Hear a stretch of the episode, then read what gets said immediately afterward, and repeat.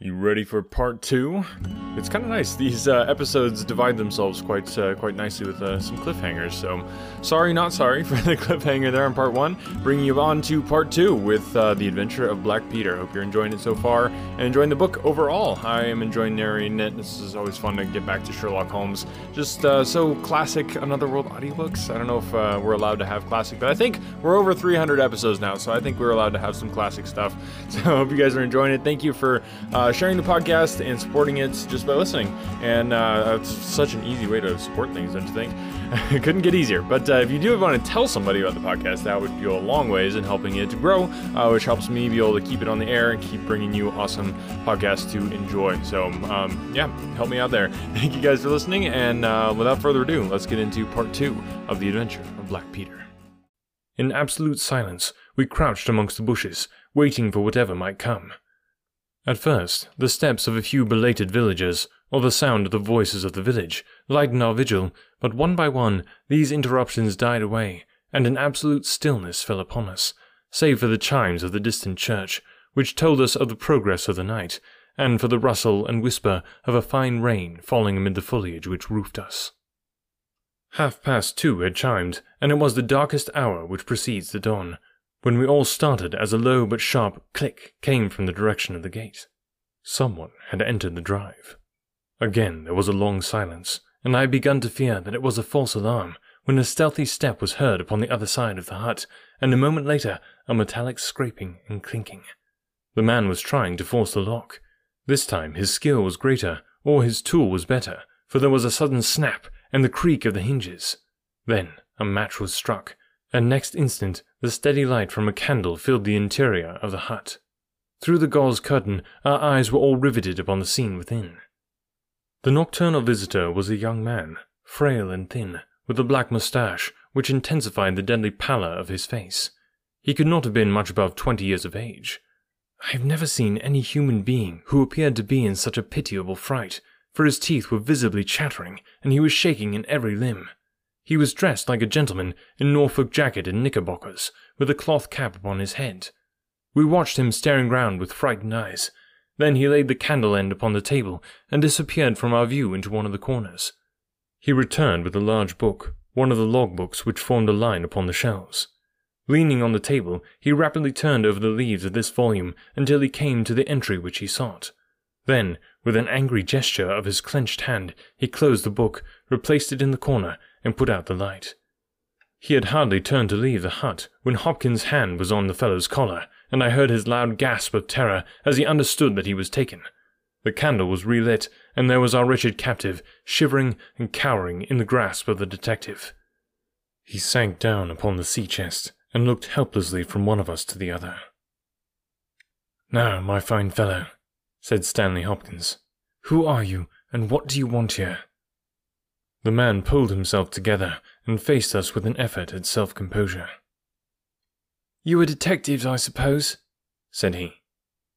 You imagine I am connected with the death of Captain Peter Carey. I assure you that I am innocent. We'll see about that, said Hopkins. First of all, what is your name? It is John Hopley Nelligan. I saw Holmes and Hopkins exchange a quick glance. What are you doing here? Can I speak confidentially? No, certainly not.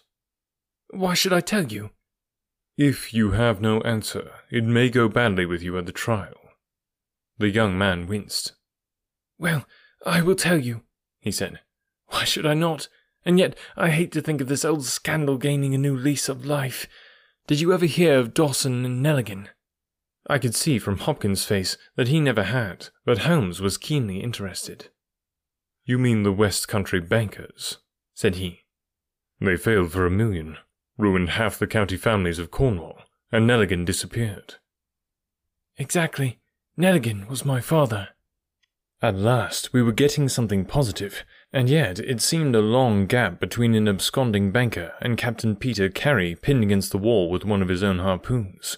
We all listened intently to the young man's words. It was my father who was really concerned. Dawson had retired. I was only ten years of age at the time, but I was old enough to feel the shame and horror of it all. It has always been said that my father stole all the securities and fled. It is not true. It was his belief that if he were given time in which to realize them, all would be well and every creditor paid in full. He started in his little yacht for Norway just before the warrant was issued for his arrest. I can remember that last night when he bade farewell to my mother. He left us a list of the securities he was taking, and he swore that he would come back with his honour cleared, and that none who had trusted him would suffer. Well, no word was ever heard from him again. Both the yacht and he vanished utterly. We believed, my mother and I, that he and it, with the securities that he had taken with him, were at the bottom of the sea. We had a faithful friend, however, who was a businessman, and it was he who discovered some time ago that some of the securities which my father had with him had reappeared on the London market. You can imagine our amazement. I spent months trying to trace them, and at last, after many doubtings and difficulties, I discovered that the original seller had been Captain Peter Carey, the owner of this hut. Naturally, I made some inquiries about the man. I found that he had been in command of a whaler which was due to return from the Arctic seas at the very time when my father was crossing to Norway. The autumn of that year was a stormy one, and there was a long succession of southerly gales. My father's yacht may well have been blown to the north, and there met by Captain Peter Carey's ship. If that was so, what had become of my father? In any case, if I could prove from Peter Carey's evidence how these securities came onto the market, it would be a proof that my father had not sold them and that he had no view to personal profit when he took them. I came down to Sussex with the intention of seeing the captain, but it was at this moment that his terrible death occurred. I read at the inquest a description of his cabin, in which it stated that the old logbooks of his vessel were preserved in it. It struck me that if I could see what occurred in the month of August 1883 on board the Sea Unicorn, I might settle the mystery of my father's fate. I tried last night to get at these logbooks, but was unable to open the door. Tonight I tried again and succeeded, but I find that the pages which deal with that month have been torn from the book. It was at that moment I found myself a prisoner in your hands. Is that all? asked Hopkins. Yes, that is all. His eyes shifted as he said it. You have nothing else to tell us? He hesitated. No, there is nothing. You have not been here before last night? No. Then how do you account for that? cried Hopkins as he held up the damning notebook with the initials of our prisoner on the first leaf and the blood stain on the cover. The wretched man collapsed. He sank his face in his hands and trembled all over. Where did you get it? he groaned. I did not know. I thought I had lost it at the hotel. That is enough, said Hopkins sternly. Whatever else you have to say, you must say in court. You will walk down with me now to the police station. Well, Mr. Holmes, I am very much obliged to you and to your friend for coming down to help me. As it turns out, your presence was unnecessary, and I would have brought the case to this successful issue without you, but nonetheless, I am grateful. Rooms have been reserved for you at the Brambletye Hotel, so we can all walk down to the village together. Well, Watson, what do you think of it? asked Holmes as we travelled back next morning. I can see that you are not satisfied. Oh, yes, my dear Watson, I am perfectly satisfied. At the same time, Stanley Hopkins's methods do not commend themselves to me. I am disappointed in Stanley Hopkins. I had hoped for better things from him. One should always look for a possible alternative and provide against it. It is the first rule of criminal investigation. What then is the alternative? The line of investigation which I have myself been pursuing. It may give us nothing, I cannot tell, but at least I shall follow it to the end. Several letters were waiting for Holmes at Baker Street. He snatched one of them up, opened it, and burst into a triumphant chuckle of laughter. Excellent, Watson. The alternative develops. Have you telegraph forms? Just write a couple of messages for me. Sumner, shipping agent, Ratcliffe Highway. Send three men on to travel ten tomorrow morning. Basil. That's my name in those parts. The other is Inspector Stanley Hopkins, 46 Lord Street, Brixton. Come breakfast tomorrow at 9.30. Important. Wire if unable to come. Sherlock Holmes. There, Watson. This infernal case has haunted me for ten days. I hereby banish it completely from my presence. Tomorrow, I trust that we shall hear the last of it forever. Sharp at the hour named, Inspector Stanley Hopkins appeared. and we sat down together to the excellent breakfast which Mrs. Hudson had prepared. The young detective was in high spirits at his success. You really think that your solution must be correct? asked Holmes. I could not imagine a more complete case. It did not seem to me conclusive. You astonish me, Mr. Holmes. What more could one ask for? Does your explanation cover every point? Undoubtedly. I find that young Nelligan arrived at the Brambletye Hotel on the very day of the crime. He came on the pretense of playing golf. His room was on the ground floor, and he could get out when he liked. That very night he went down to Woodman's Lee, saw Peter Carey at the hut, quarrelled with him, and killed him with a harpoon. Then, horrified by what he had done, he fled out of the hut, dropping the notebook which he had brought with him in order to question Peter Carey about these different securities. You may have observed that some of them were marked with ticks, and the others, the great majority, were not. Those which are ticked had been traced on the London market, but the others, presumably, were still in the possession of Carey, and young Nelligan, according to his own account, was anxious to recover them in order to do the right thing by his father's creditors. After his flight, he did not dare to approach the hut again for some time, but at last he forced himself to do so in order to obtain the information which he needed. Surely, that is all simple and obvious. Holmes smiled and shook his head. It seems to me to have only one drawback, Hopkins, and that is that it is intrinsically impossible. Have you tried to drive a harpoon through a body? No? Tut tut, my dear sir. You must really pay attention to these details. My friend Watson could tell you that I spent a whole morning in that exercise. It is no easy matter, and requires a strong and practised arm. But this blow was delivered with such violence that the head of the weapon sank deep into the wall. Do you imagine that this anemic youth was capable of so frightful an assault? Is he the man who hobnobbed in rum and water with Black Peter in the dead of the night? Was it his profile that was seen on the blinds two nights before? No, no, Hopkins. It is another and more formidable person for whom we must seek. The detective's face had grown longer and longer during Holmes's speech. His hopes and his ambitions were all crumbling about him, but he would not abandon his position without a struggle. You can't deny that Nelligan was present that night, Mr. Holmes. The book will prove that. I fancy that I have evidence enough to satisfy a jury, even if you are able to pick a hole in it. Besides, Mr. Holmes, I have laid my hand upon my man. As to this terrible person of yours, where is he? I rather fancy that he is on the stair, said Holmes serenely. I think, Watson, that you would do well to put that revolver where you can reach it. He rose and laid a written paper upon a side table. Now we are ready, said he. There had been some talking in gruff voices outside, and now Mrs. Hudson opened the door to say that there were three men inquiring for Captain Basil. Show them in, one by one, said Holmes. The first who entered was a little Ribston Pippin of a man, with ruddy cheeks and fluffy white side whiskers. Holmes had drawn a letter from his pocket. What name? he asked. James Lancaster. I am sorry, Lancaster, but the berth is full. Here is a half sovereign for your trouble. Just step into this room and wait there for a few minutes. The second man was a long, dried up creature, with lank hair and sallow cheeks. His name was Hugh Pattins, he also received his dismissal, his half sovereign, and the order to wait. The third applicant was a man of remarkable appearance. A fierce bulldog face was framed in a tangle of hair and beard, and two bold dark eyes gleamed behind the cover of thick, tufted, overhung eyebrows. He saluted and stood sailor fashion, turning his cap round in his hands. Your name? asked Holmes. Patrick Cairns. Harpooner? Yes, sir. Twenty-six voyages. Dundee, I suppose? Yes, sir. And ready to start with an exploring ship? Yes, sir.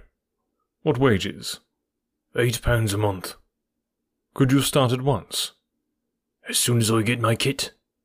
Have you your papers? Yes, sir. He took a sheaf of worn and greasy forms from his pocket. Holmes glanced over them and returned them. You are just the man I want, said he. Here's the agreement on the side table. If you sign it, the whole matter will be settled. The seaman lurched across the room and took up the pen. Shall I sign here? he asked, stooping over the table. Holmes leaned over his shoulder and passed both hands over his neck. This will do, said he. I heard a click of steel and a bellow like an enraged bull. The next instant, Holmes and the seaman were rolling on the ground together. He was a man of such gigantic strength that even with the handcuffs which Holmes had deftly fastened upon his wrists, he would have very quickly overpowered my friend had Hopkins and I not rushed to his rescue. Only when I pressed the cold muzzle of the revolver against his temple did he at last understand that resistance was vain. We lashed his ankles with cord and rose breathless from the struggle. I must really apologize, Hopkins, said Sherlock Holmes. I fear that the scrambled eggs are cold. However, you will enjoy the rest of your breakfast all the better, will you not, for the thought that you have brought your case to a triumphant conclusion? Stanley Hopkins was speechless with amazement. I don't know what to say, Mr. Holmes. He blurted out at last, with a very red face. It seems to me that I've been making a fool of myself from the beginning. I understand now what I should never have forgotten that I am the pupil and you are the master. Even now, I see what you have done, but I don't know how you did it or what it signifies. Well, well, said Holmes good humouredly. We all learn by experience, and your lesson this time is that you should never lose sight of the alternative. You were so absorbed in young Nelligan that you could not spare a thought to Peter Cairns, the true murderer of Peter Carey. The hoarse voice of the seaman broke in on our conversation. See here, mister, said he. I make no complaint to being manhandled in this fashion, but I would have you call things by their right names. You say I murdered Peter Carey, but I say I killed Peter Carey, and there's all the difference. Maybe you don't believe what I say. Maybe you think I am just slinging you a yarn. Not at all, said Holmes. Let us hear what you have to say. It's soon told, and by the Lord every word of it is true. I knew Black Peter, and when he pulled out his knife, I whipped a harpoon through him sharp. But I knew that it was him or me, that's how he died. You can call it murder. Anywho, I'd as soon die with a rope round my neck as with Black Peter's knife in my heart. How came you there? asked Holmes. I'll tell you it from the beginning. Just sit me up a little so as I can speak easy. It was in 83 that it happened, August of that year. Peter Carey was master of the Sea Unicorn, and I was spare harpooner. We were coming out of the ice pack on our way home with headwinds and a weak southerly gale, when we picked up a little craft that had been blown north. There was one man on her, a landsman. The crew had thought she would founder and had made for the Norwegian coast in the dinghy. I guess they were all drowned. Well, we took him on board, this man, and he and the skipper had some long talks in the cabin.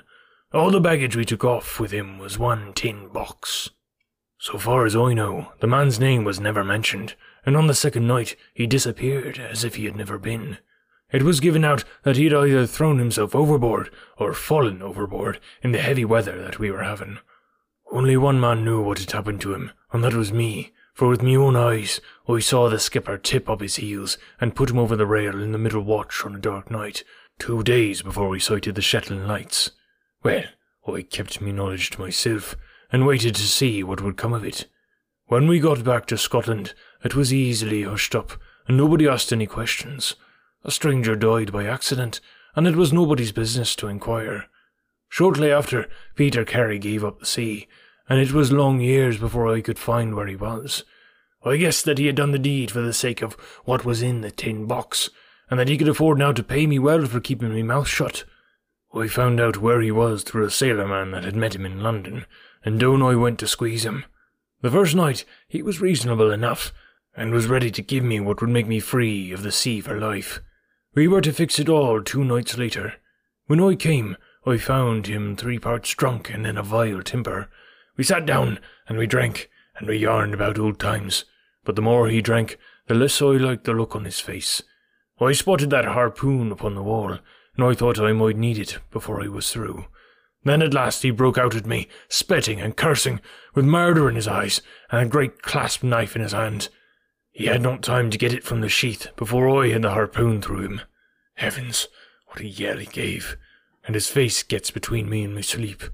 I stood there with his blood splashing round me, and I waited for a bit, but all was quiet, so I took heart once more.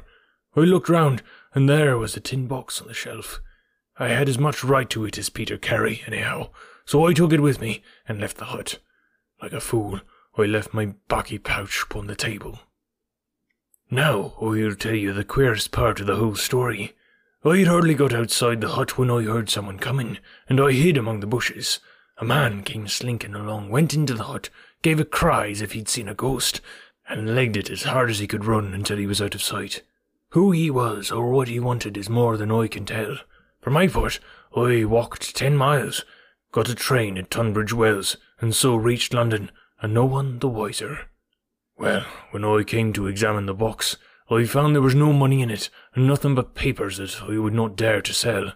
I lost my hold on Black Peter, and was stranded in London without a shilling. There was only my trade left. I saw these advertisements about harpooners and high wages, so I went to the shipping agents and they sent me here. That's all I know, and I say again that if I killed Black Peter, the law should give me thanks, for I saved them the price of a hempen rope. A very clear statement, said Holmes, rising and lighting his pipe. I think, Hopkins, that you should lose no time in conveying your prisoner to a place of safety. This room is not well adapted for a cell, and Mr. Patrick Cairns occupies too large a proportion of our carpet. Mr. Holmes, said Hopkins, I do not know how to express my gratitude. Even now, I do not understand how you attained this result. Simply by having the good fortune to get the right clue from the beginning. It is very possible, if I had known about this notebook, it might have led away my thoughts, as it did yours. But all I heard pointed in the one direction the amazing strength, the skill in the use of the harpoon, the rum and water, the sealskin tobacco pouch with the coarse tobacco. All these pointed to a seaman, and one who had been a whaler. I was convinced that the initials PC upon the pouch were a coincidence, and not those of Peter Carey, since he seldom smoked, and no pipe was found in his cabin. You remember that I asked whether whiskey and brandy were in the cabin? You said they were. How many landsmen are there who would drink rum when they could get these other spirits? Yes, I was certain it was a seaman. And how did you find him? My dear sir, the problem had become a very simple one. If it were a seaman, it could only be a seaman who had been with him on the Sea Unicorn. So far as I could learn, he had sailed in no other ship. I spent three days in wiring to Dundee, and at the end of that time I had ascertained the names of the crew of the Sea Unicorn in 1883. When I found Patrick Cairns among the harpooners, my research was nearing its end. I argued that the man was probably in London, and that he would desire to leave the country for a time. I therefore spent some days in the East End, devised an Arctic expedition, put forth tempting terms for harpooners who would serve under Captain Basil, and behold the results. Wonderful, cried Hopkins. Wonderful. You must obtain the release of young Nelligan as soon as possible, said Holmes. I confess that I think you owe him some apology.